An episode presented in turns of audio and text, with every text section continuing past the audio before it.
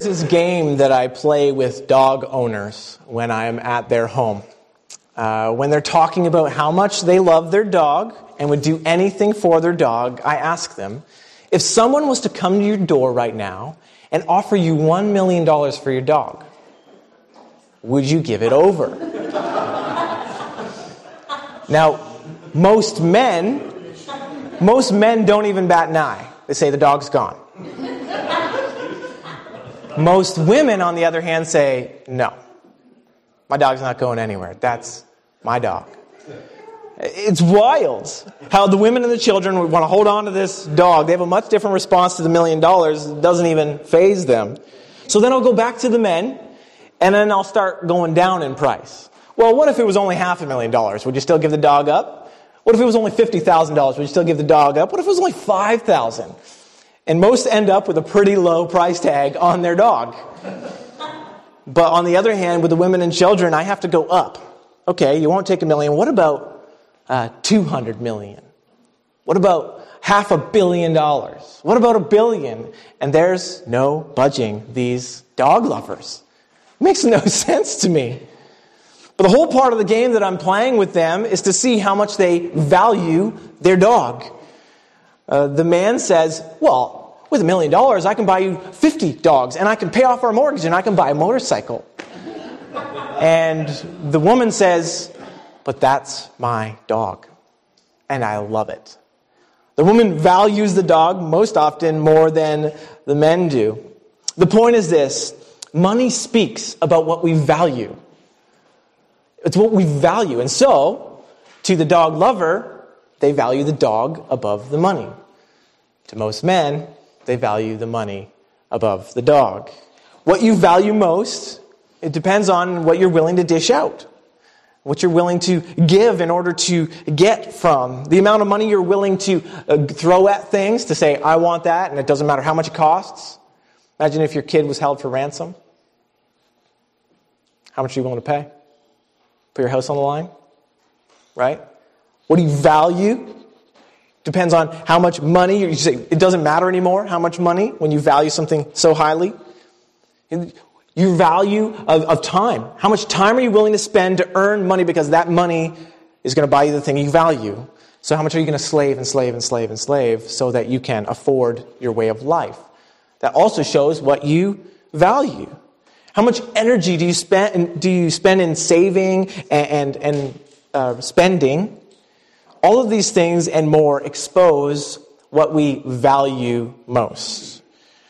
It's like how uh, we spoke in the first week of this series that when we give over our trust to God in prayer, we are worshiping Him in our prayer because we are trusting Him. So we're giving over all of our burdens, we're giving over all of our life, we're giving all over our day, we're giving it over to Him, and we're saying, I value you more than the burden of carrying it myself. So prayer is worship. Last week we, we talked about giving over our attention and our mind as we hear the Word of God preached. So we're saying, God, I, I value you above laziness. So then this week we're going to look at giving over our checkbook as worship. And I don't just mean the checkbook for your bank, I mean the checkbook for your life, your time, your energy, and yes, your money. The passage we're going to look at this morning has a specific application of money, but it applies to giving across the board. Uh, giving as uh, a way of worship. So I'll invite you to turn in your Bibles to 2 Corinthians chapter 9. 2 Corinthians 9, we're going to look at verses 6 through 15 of 2 Corinthians 9. Um, as I read it, you will hear some familiar verses. God loves a cheerful giver being one of them. 2 Corinthians chapter 9, and yes, as much as this example is money, because often money speaks most about what we value, and so it's easiest to evaluate our own lives based on our pocketbook, um, it does apply in our generosity in other areas, in our time, in our energy as well. So 2 Corinthians chapter 9, I'm going to begin at verse 6. Here is what the Word of God says. The point is this whoever sows sparingly will also reap sparingly, And whoever sows bountifully will also reap bountifully. Each one must give as he has decided in his heart, not reluctantly or under compulsion, for God loves a cheerful giver. And God is able to make all grace abound to you, so that having all sufficiency in all things at all times, you may abound in every good work. As it is written, He is distributed freely, He is given to the poor, His righteousness endures forever. He who supplies seed to the sower, bread for food, will supply and multiply your seed for sowing, and increase, increase the harvest of your righteousness. You will be enriched in every way to be generous in every way, which through us will produce thanksgiving to God. For the ministry of this service is not only supplying the needs of the saints, but is also overflowing in many thanksgivings to God. By their approval of this service, they will glorify God because of your submission, which flowing from your confession of the gospel of Christ, and the generosity of your contribution for them and for all others, while they long for you and pray for you because of the surpassing grace of God upon you. Thanks be to God for his inexpressible gift. This passage, I'm going to work backwards through. I'm going to work backwards because I believe that that last verse I read is the foundation for the rest. Thanks be to God for his inexpressible gift. Now, you can know what that is right away. If you know anything about the Bible, you know that the inexpressible gift is Christ crucified. Jesus, who has come to stand on your behalf as a sinner, take the punishment for your sin, die for you at a great cost to himself, and make you new again, and give you life, and grant you righteousness and eternal life. That is the inexpressible gift. You cannot put expression to how great a gift that is. It is inexpressible, the value of salvation in Jesus. That's the inexpressible gift. This gift that Jesus has given to you, for you were bought with a price, it says. Bought with a price. What was the price? How costly was it? How much was God willing to give for his glory returned in you? the life of his own son. The life of his own son. So that you would return, in some senses, to your original intended purpose. God created you for, to glorify him, to reflect him, to enjoy him. Well, when you're living apart from Jesus and you're living for yourself and your sin, you're not enjoying him and you're not glorifying him. You're glorifying yourself. Everything you do is for your own gain. So in Jesus, then we're made new, a new creation. And we are recreated so that we can begin to, piece by piece, as God sanctifies us, better reflect Him again. So that people can begin to see us more as the actual image bearers of God. That we are more reflective of God's heart and His character, the more we're like Jesus. And so, the more we are like Jesus, it returns glory to God. People can look at us and say, Thanks be to God. That's so the point of you being saved was not just so that you can escape hell. You realize the point of you being saved is so that God gets glory. Because that's the greatest thing that you need, and the greatest thing that I need, and the greatest thing that the world needs God to be glorified, for Him to be lifted up. Because He is the only one who satisfies a soul. If God is never lifted up, and we say, Yeah, I got my God, but He doesn't need to be lifted up, He's not egotistic, He doesn't need to be famous, then people are going to seek their satisfaction everywhere else. But God, who He is, is the one to be greatest treasured and valued and, and satisfied in. So therefore, His fame and His glory is the greatest need of humankind. And so, in saving us, He is beginning to restore His glory in your life and in mine. People can look and say, Thanks be to God. That's the cost. So, the, the cost was Christ's own life. Thanks be to God for his inexpressible gift. The gift of the gospel of Christ. That is the good news that even though you are a sinner, even though your sin deserves death eternal, Thanks be to God through Jesus Christ that He died in your place. That if you would confess your sins, He's faithful and just to forgive them. That if you call upon the name of the Lord, you will be saved. That's the gospel of Christ. So if you look at verse 13, it says, By their approval of this service they're giving, they will glorify God because of your submission. Where does this submission come to that we're going to look at?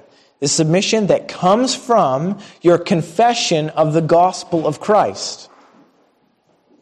Your submission. Anything that you're going to do is coming from your confession. You confess Jesus, you say, Jesus is my Lord, Jesus is my life, He is my Savior. That's your confession, that's your creed. Your confession is the gospel of Christ. I was a sinner, I'm only made new through Jesus. That's your confession. Well, it says that that's going to change you. That it is not just this confession of the gospel of Christ. Verse 14 says that is because of the surpassing grace of God upon you. When, when God has lavished grace on you, it's supposed to mean you lavish grace on others. You got what you did not deserve love, forgiveness, acceptance. And so then you are supposed to let that flow through you love, acceptance, forgiveness to those who do not deserve it. That's God lavishing his surpassing grace on you. It surpasses all knowledge, it surpasses all limits. So it's because of the confession of the gospel of Christ, the surpassing grace of God upon you. It's amazing that this gospel confession, this admission of, I need Jesus, the good news is he has come to rescue me. This testimony, it brings submission, verse 13 tells us. It brings submission. I come under God because of the gospel, because of what he has done for me, because how he has saved me and I don't deserve it. Because he loves me, I will then submit to him because I realize he is for my good. So of course I'm going to do as he says. Of course I'm going to be transformed into what he desires me to transform into. It says in verse 13, they'll glorify God because of your submission that comes from your confession of the gospel of Christ. And what else does that bring? It says, and the generosity of your contribution for them. This confession does not just stay at, yeah, I love Jesus, or Jesus is good enough to get me into heaven, or yeah, I know about him. That's not where the confession ends.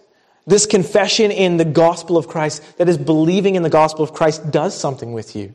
It, it makes you submit then to the, the will and the plan and the purpose of God. And then it says it brings generosity. Because was God stingy with you? He was not. He was so generous with you that it just begins to take part of your new nature, right? You're becoming more like God, more like Jesus. Well, what was he? He was generous um, in the inexpressible way. And so then you begin to become more generous. Not just with your money, remember, with your time, with your energy, with your words of encouragement, with your grace towards other people who've offended you. You become more generous. So this, this comes from your confession of the gospel of Jesus, submission and generosity.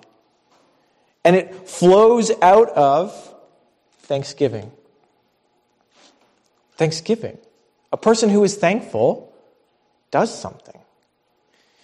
You see, uh, we have first off this inexpressible gift. The second thing we see is an impassioned gl- glory in you and in others the recipients of your generosity. Look at verse 11. It says, You will be enriched in every way to be generous in every way, which through us will produce thanksgiving to God. When you are, are generous to someone, it will produce thanksgiving. And if you realize that you're not the original gift giver, that all you have is from God, and so you just give generously and sacrificially, the recipients of that are going to say, Well, thanks be to God. Thanks be to God that He has so convicted you to give in this way, or that He has enabled you or, or allowed you to be able to give in this way. Thanks be to God. They're going to glorify God. They're going to value God as the great giver. It says, this will produce, verse 11, will produce thanksgiving to God. Verse 12, for the ministry of this service, interesting, It refers to generosity and giving as a ministry. Like you are ministering, you are coming alongside and helping out, you are, um, you are being compassionate towards. For this ministry of this service is not only supplying the needs of the saints, it is supplying the needs of the saints. It's making sure that people are taken care of. That someone doesn't have to uh, wonder if their hydro is going to be turned off next month. That someone doesn't have to wonder if they are going to have enough food to feed their children. It is supplying the needs of the saints. And, and the saints, because we know that to take, take care of your closest people first, take care of your family. When your family's taken care of, take care of your church family so that they can take care of other people and it goes out from there. We'll take care of your neighbors and take care of your nation and take care of foreigners. Right? It, that's the way it should flow because when we're taking care of the more people near to us in the most practical way, then there's more people as a base to help everybody else. It's a good and solid principle. And so it says, so we're not only supplying the needs of the saints, but it's overflowing, it's also overflowing in many thanks to God. So it's, it's twofold. You giving generously to people is about them being taken care of, yes, but it's also about them giving thanks to God. Them looking to God and saying, there is something greater than me, something greater than my need, there's something greater than that person holding on to their own money or time. There's a God who seems to love me and care for me.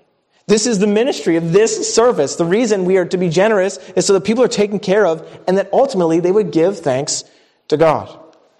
And you look at verse 13. By their approval of this service, so they approve. Well, they're being taken care of, so of course they're going to approve. Who's going to refuse generosity? Be like, ah, oh, you know what? I'll just struggle to not pay my hydro bill. And I don't know. They, they approve of the service. They say that's a good thing. That is a noble thing for you to take care of people's needs. And by their approval of this service, they will glorify God. They'll glorify God. They will lift him up and they'll say, God be praised. God be valued. God be treasured. They will glorify God. And where does it come from? It says, verse 13, because of your submission. Because of your submission that comes from your confession of the gospel of Christ and the generosity of your contribution, they will glorify God. Your giving is worship. Not just in you saying, God, you are worth everything. All I have is yours. But then to others that they may also worship God, that they may look to God and say, There's something greater than me. There's something greater than me. They will glorify God with an impassioned glory. With an impassioned glory, they will give thanks to God. That's the goal. They will give thanks to the indescribable giver. Not you, not me, with limited resources, but to God. Look at verse 10. It says, He who supplies seed to the sower and bread for food, that's God, He will supply and multiply your seed for sowing and increase the harvest of your righteousness. He will supply. He'll take care of your needs. What's amazing is, when's the last time you saw manna? You know, the heavenly bread that just appeared? When's the last time you saw the quail? Meat from heaven? It doesn't happen. But in times of your need, if you've ever been in need, where have you seen God supply? Well, isn't it through other people? It's always through other people. God will supply. He promises that. Well, how does He do it? Well, He does it through those who are thankful, those who want to glorify Him, those who are submitting to Him and saying, like, hey, go and, take care of the needs of others. We'll say, yeah, of course I will. So then, the Bible is true when it says God will supply. But what's beautiful is it says He will also multiply your seed. So He'll multiply what you're able to give and, and put in. And then it says He will increase the harvest of your righteousness. When you are a recipient of God's grace and generosity, then part of being righteous or, or doing rightly is you also being generous. So it says he will increase the harvest of your gener- and of your righteousness. So when you you being righteous is doing what is right, so you're being generous. That's what you are sowing into the ground. It says God will increase that harvest. so that you're going to be able to see the, the, the sowing uh, and, and the reaping that is bountiful. I love verse 8. It says, Look at, and God is able to make all grace abound to you, so that having all sufficiency, like you have sufficient everything, you have all sufficiency in all things, in all things, at all times. You may abound then in every good work. Because God, being gracious to you, you don't deserve it, so He's gracious. He's giving to you what you do not deserve. That is, He's taking care of you. He's loving you, even when you spit in His face and you say, You know what, God? I'll do this thing on my own. He says, I'll take care of you. Even when you insist on your own way. Even when you walk in sinfulness, even when you forget me, I will be gracious to you. I will love you with a love that is undeserved. And so it says, uh, He is able to make all grace abound to you, that is, overflow to you. It abundantly comes upon you. It's not just like, oh, a little bit of grace. No, no, it, it abounds to you so that, having been taken care of, all sufficiency, you have more than you need in this life and in all things, He's giving you more time than you need for yourself. He's giving you more energy than you need for yourself. He's giving you more money than you need for yourself. He's making uh, so that having all sufficiency in all things at all times, you may abound in every good work. It's interesting how you can find the time for things you care about, right? We often say, well, there's not enough time in the day. I always say that. But yet, you can still find time to do something that's wasteful. Right? You can still find time to scroll through Facebook or pick up a newspaper or uh, watch TV or whatever. We can still seem to find the thing that we think we don't have enough of, time, we, we always seem to have sufficient amount and more than we need. Well, why do we have more? It's so that we can abound in every good work. Like we're supposed to use that extra time. We're supposed to use that extra money. As much as, you know, some, sometimes money is tight, there's, we're still able to give a dollar, two dollars, ten dollars, hundred dollars if someone really needed it. We have that. We may abound in every good work of giving ourselves because we have all sufficiency in all things at all times, so that we may abound in good works in and through God's supply. The good works we do are from God and they are for God. They are for God's glory, for his fame and recognition. People will value him as they should when we do good to them. People will value him as they ought. They will treasure him. They will be satisfied in him when you give them him. You give them him. You look back at verse 10, it says, He will supply and multiply your seed for sowing and increase the harvest of your righteousness. That is, the generosity that you're going to give to others, He will increase that harvest. And the generosity is not just for generosity's sake. It's not just to make sure people are taken care of financially. And it's not even just to make sure that they are surface level thankful, but that they would ultimately give God their lives and give Him the glory. That's the ultimate way of being thankful to God. Like, how can you be thankful to God and say, I'm thankful for what you give me and supply for me, but I'm going to reject you? We do that every day, right? When we sin, we do that every day. Thank, thank you, God, that I have this breath. Thank you that I have this mouth, but I'm going to use it to sin. Thank you that I have ears that can still hear, but I'm going to use it to sin. Thank you that I got feet to walk, but I'm going to use them to walk away from you. Like, we do that every day, right? Rather than living in thanksgiving, we are begrudging what God has given us. But the point is that we want that thanksgiving to be genuine, to be turning ourselves back to God. Verse 11 tells us that when we are recipients of this, and when we give, it says, you will be enriched in every way to be generous. In every way. Which through us will produce thanksgiving to God. Again, generosity produces thanksgiving to God. I love it. You'll be enriched in every way to be generous in every way. It's not just finances that you can be generous in. You can be generous with your time. You can be generous with your energy. That's why we do foster care. We're willing to spend our energy for the sake of children who need us. It's worth it. At the end of the day, you're exhausted and it's frustrating.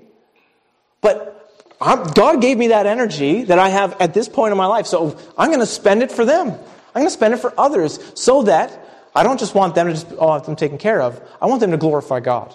And I want others to glorify God. I want others to say, thanks be to God through their spending of themselves for the others. That's the whole point. We can be generous in every way, which will through us produce thanksgiving to God. So then it becomes intentional generosity.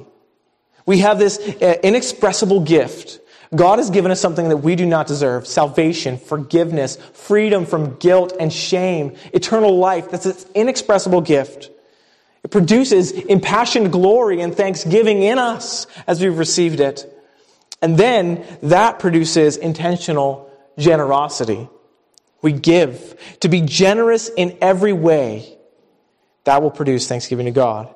Verse 13, by their approval of this service, they will glorify God because of your submission that comes from your confession of the gospel of Christ and the generosity of your contribution to them and for all the saints.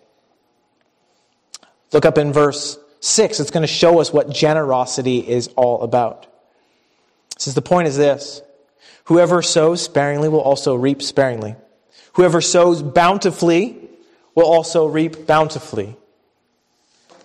How much do you give out? So, if our goal is that people would give thanks to God and bring glory to God, well, how many people are you doing that for and in, and in what amount? How many people are you allowing to be thankful to God for your generosity? And in what ways? And especially when it comes to the gift of salvation. How many people are we allowing to be thankful that, that God has so said, I love you, and I'll forgive you, and I'll save you for all of eternity? Are you giving that gift to people so that they may be thankful? So that that may abound? Like, how much are, are, you, are you sowing that bountifully? in abundance? Are you sowing that out there so that it can reap abundantly? That there will be lots of people who can say, Thanks be to God for the Lord Jesus Christ? Verse 8 tells us God is able to make all grace abound to us, so that, having all sufficiency in all things, you may abound. Generous. It's not just, how much time do I need to do? Tell me the bare minimum of like what it means to love God and serve God and I'll do it. It's like me buying flowers for my wife, and she says, Oh, thank you. And I say, Well, I had to. Uh, it's Valentine's, and it's my duty, and it cost just enough that I had to do it. Somebody else told me to. That's not going to go over well. Um, but I could buy her flowers that cost the same amount, and the same flowers, the same gift, the same cost, but the heart attitude could be, well, I do this because I love you. That's it. Not because it's my duty, not because I had to, because I want to. I want to show that I appreciate you, I value you, and the cost of the flowers did not matter. You do the same for your kids. The cost of this or that doesn't matter because it makes you happy and it brings you joy and it satisfies you. Well, how much more then when we do little gifts like that, how much more do we offer them what is of great value and eternal value that we offer them uh, uh, again and again so that they may be uh, glorifying God and, and, thankful to God? It, it, it really matters that we would be generous. It's not just the bare minimum. It's what can I go above and beyond? How can I give more of my time? How can I give more of my energy? How can I give more of my money? That's what generosity is. Generosity, it says in verse 11, you'll be enriched in every way to be generous. Not just you'll be enriched to, to just give a, a minimum. Generosity is above and beyond. Generosity, firstly, is sacrificial. It's sacrificial. And when we sacrifice, it's because we say, I belong to God, and everything I have belongs to God. So I just sacrifice it. I just give it all up, and I give it till it hurts. In 2 Corinthians uh, 8, verses 1 to 5, it says this We want you to know, brothers, about the grace of God that has been given uh, among the churches at Macedonia. Listen to this great example of generosity. Uh, 2 Corinthians 8, 1 to 5. These churches in Macedonia, for in a severe test of affliction, their abundance of joy and their extreme poverty have overflowed in a wealth of generosity on their part. For they gave according to their means, as I can testify, and beyond their means of their own accord, begging us earnestly for the favor of taking part in the relief of the saints. And this, not as we expected, but they gave themselves first to the Lord, and then by the will of God to us. Wow. You want to talk about being generous and, and generosity meaning sacrifice. You look at the Macedonian church. Says, their abundance of joy. They had a great joy in them. They were rejoicing in the inexpressible gift of what God has given them or what they do not deserve. They had inexpressible joy. And then it says they were in extreme poverty. It wasn't just that they were, you know, in the lower class of people. No, they were in extreme poverty. But what happened? Out of their joy overflowed a wealth of generosity on their part. They didn't just give, you know, what was comfortable according to their means, 10% or whatever. Says they gave beyond their means. They beyond, like it hurt. Like they would say, I'll go without this meal because I can't afford it so that someone else can have it. They went beyond their means. They couldn't afford to give it up, but they did. That's what it means. That in faith, they said, I'm going to give what I need. Actually, I need this money to buy groceries for my family, but I'm going to give it. That's what it means that the Macedonians did. Out of the joy that they had from experiencing God, they overflowed in a wealth of generosity beyond their means. And he says, they were begging us for the favor of taking part. Like they said, let us please, let us take part. They're like, no, no, you guys, you guys are poor. You don't, you don't need to give anything. They said, no, let us give to, this, to the relief of the saints. Like we want to give to the benevolent fund, though, the, the fund that helps take care of people who are in need. We want to give. Like, I got, you don't need to. No, no, no, it's all right. Take care. No, they begged Paul and the others of taking part of the relief of the saints. But the way they did it and why they did it is found at the end of verse 5. It says, They gave themselves first to the Lord. God, I'm yours. I'm all yours and you were all mine. They gave themselves first to the Lord, and then, by the will of God, they gave themselves to others, to us. I'm yours, God. And the will of God said, well, just be generous. They said, yeah, we're going we're to do it. We got nothing left in our pockets, but what do you need? You need shoes? Have them. You need, you need coat? Have mine. They were generous beyond their means because they gave themselves first to the Lord. They say, I belong to Him. It's amazing to see their generosity as sacrificial. They said, God is worth everything to me. Everything.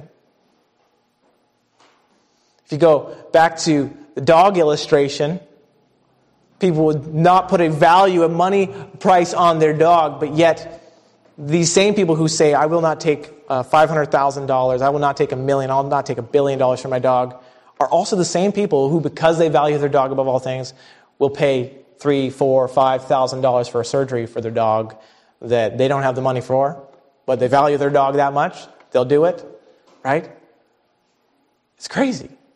It's crazy, but they really are showing, and they're true to their word. They love their dog and they value their dog. And so they'll give to their dog what they do not even have sometimes. So then, what then do we give to God? Do we say, God, I'm, I'm yours, and so I value you above all things, so I give all of myself to you? And because I truly believe that you are a God who will provide and you're a God who will take care of me, I'm going to give all. All of my time. Uh, if I need more time, I know you'll supply it. You'll find time for me. Martin Luther, it is said, on, on some of his busiest days, where he's facing like an, a stressful day, he's looking ahead and said, My day's packed. Uh, I have so much to do. There's so many stressful things, so many things to attend to. He would spend an extra hour or three in prayer. Like, your my thought is, well, I have limited time already, so I'm just going to like hurry up my prayer so I can get on with the rest of my day. Luther said, no, I got to spend more time in prayer because I have more to do and I have more to bring to God. What did he value most? He valued communion with God more and he valued trusting himself to God more. You and I sometimes we just want to take it all and handle it all our own. But do we value God and say, I'm going to give it all for you? All of it. I value you and your mission and your glory above all things. I'm going to do it so that others know you too. Not just here in my neighborhood. I'm not just going to give generously and sacrificially so that uh, my church can know and continues to know, but that my neighbors can know and that the nations can know, but that those in Indonesia who've never heard can know. I'm going to give so it hurts, so that they can know. And they can be thankful to God for the inexpressible gift of Jesus. So if that costs me something like time, I need to get on an airplane and I need to go. If it costs me something like I need to learn a new language, I'm going to get out there and I'm going to go. If it means it's going to cost me that the fact that I don't get to upgrade my X, Y, or Z, I'm going to sacrifice it. If I have to skip a meal, I'm going to sacrifice it so that I can put that money towards whatever God values because I belong to Him. It's sacrificial. But sacrificial, generous giving also reflects our faith in God's provision. We say, God, I know you'll supply.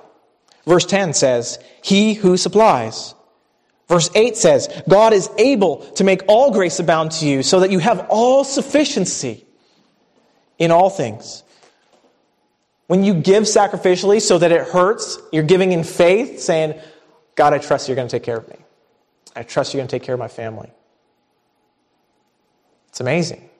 That kind of faith that values God. In Mark chapter 12, 41 to 44, Jesus tells a story of a woman who had that kind of faith. It says he sat down opposite the treasury and watched the people put in their money, money into the offering box. Many rich people put in large sums, and a poor widow came and put in two small copper coins, which make a penny. And he called his disciples and he said to them, Truly I say to you, this poor widow has put in more. She has put in more than all of those who are contributing to the offering box. For they all contributed out of their abundance, but she out of her poverty. Listen how she did it.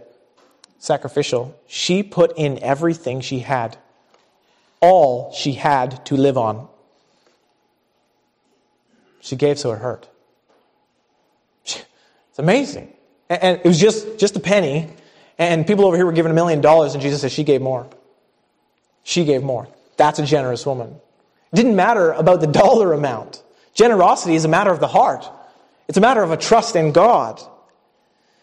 Don Whitney, he says, we give to the extent that we believe God will provide for us. The more we believe God will provide for our needs, the more we're willing to risk giving for Him. Generosity says, I belong to God, and so does everything I own. Generosity says, I trust God.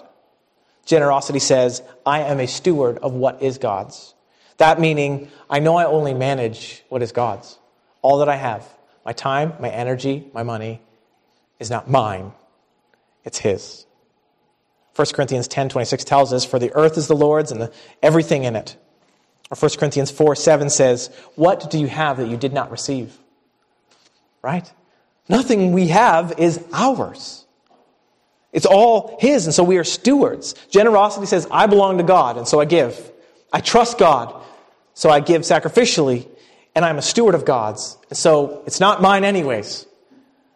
So let there be generosity. And the way we give is guarded by our heart. Look at verse 7.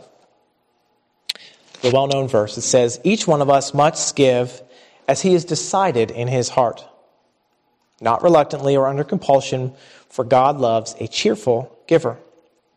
Each one must give. Interesting. They must give. But they do it as they've decided in their heart. Well, what is your heart? Well, it's what you love, it's what you have affections for, it's what you value, it's what you treasure. Your heart treasures things. So, have you decided in your heart what to give? How much time are you going to give to God? Do you treasure Him? Has your heart uh, uh, affectionate for Him and for what He loves? You decide in your heart, you have a, a will. Well, here's the thing when you are living for yourself, well, your heart's going to decide, well, don't give because then that takes away from self. But when your heart is made new and you say, God is so generous to me that I have what I don't deserve, I have more than I need, then a new will is going to say, Your will be done with this time or this money or this energy. You decide in your own heart. It's, it's not like someone else can tell you what you need to give. They can't put an amount on you. There's, a, there's no New Testament principle that says a tithe is what you have to do, meaning a 10%. That's a, that's a basement. That's like just a, a good principle, like where to start. Since it's all God's anyways, like here, here's a great place to start. Give 10% of your energy, give 10% of your time, give 10% of your, your paycheck to, to God and His service. That's a, that's basement. That's just like a, well, it's just here's a good principle. Everything's God's anyway, so try. Try in faith to give 1%, and try in faith to give 5, and then 10, and then more. By God's grace. It says each one has, must give as he's decided in his own heart. So no one can tell you, you have to give X amount of dollars. But there is the tithe principle in the Old Testament, which is just a good um, starting place for us, I think, in our generosity. But we must give as we've decided in our hearts. We must set our hearts to that. We must decide how much do I love the work of God and how much do I love holding on to my stuff. And it says, though, you're to give not reluctantly. So, so don't give wishing that you hadn't. Or, or, you know what I mean? Like, oh, well, I'm going to give because I have to, and oh, I shouldn't have. I, I, I wanted that new TV or whatever, wishing that you could get it back. You don't give that way, not reluctantly or not under compulsion. People pleasing. Well, everybody's watching me. I guess I better donate. I guess I got to give because it's I'm being compulsed to, or someone telling me I have to. Don't give out of compulsion or reluctant but in your own heart, decide because God loves a cheerful giver. He loves a cheerful giver. Take joy in giving because you know what giving does? It expresses value in God. So, God, you're worth it. You're worth my time, you're worth my energy, you're worth my money because it's not mine, anyways. So it, it values God. It, it is worship to give of ourselves and to give of all that we have been stewarded with. So let us not view our giving anything in the same way. Again, let us not think about uh, it as money only or in time and effort that's just ours and that it's all about numbers. It boils down to the heart, the heart motivation, a cheerful giver. Do we give of ourselves sacrificially, generously, for the sake of the one who gave it all? God gave it all. You were bought with a price. It was costly for Jesus to come and to, to stand in your place. Was costly. He took on so much shame, took on so much guilt, so much punishment and wrath for your own sin. It was costly. He gave it all. All to Him we owe. So let us give sacrificially as Jesus gave sacrificially so that we might be restored to Him. He gave it all so that we might live for Him and with Him. So then let's give it all so other people can experience the same joy in God, so that He may receive glory from our life now and our life eternal. If you've been a person who has felt guilty about what you give or what you spend, uh, let God transform your heart today. Rather than being full of guilt, let it be full of cheer. Shape your mind and your, and your heart to decide today I'm going to be generous to God, and whatever that looks like. More time for God, more energy for God, more of my money for God. Whatever it may be, it is to bring joy and cheer as you say, God, there's this inexpressible gift. You are an indescribable giver. I have this impassioned glory for you, and now I'm going to be intentionally generous to you. Never forget that He is able to make all grace abound to you, that He's going to supply for you, that we may bountifully and generously give for the sake of His kingdom, so that by His grace we may see a harvest. What you pour into gospel ministry in India or China or Papua New Guinea, what, what are you pouring into it so that we might see harvest and fruit of that? Thanksgiving and glory to God is our goal worship. He deserves far more than we can even offer him in that. He is pleased, not by how much we give in terms of sum totals. He is pleased and honored by how we give from the heart, cheerful, generous, sacrificial. The one who's experienced the gospel of Christ responds with cheer and joy and generosity. So let us give to him and do for Him, big or small, all that we give to Him, let our giving be worship. Let's pray.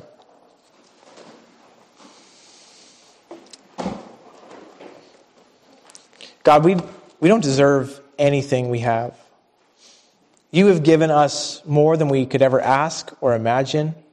The fact that we have breath and life and the ability to walk and talk, God, are all gifts from you that we have not earned. It's not like we deserve them. So we thank you, even on that level, that you are a God so gracious to us. But more than that, you have given us salvation. You've given us freedom from our sin and freedom from an eternal hell. You've given it through your Son that we might just come. By grace, we have been saved. Undeserved love that we would just accept by faith. God, help us to trust you. Help us to trust ourselves to Jesus, not just for our lives, but for all that we have. That we believe you to be our supplier and that we want to bring you honor and glory. God, we want to worship you with our whole lives. Let us give as worship. We pray this in Jesus' name. Amen.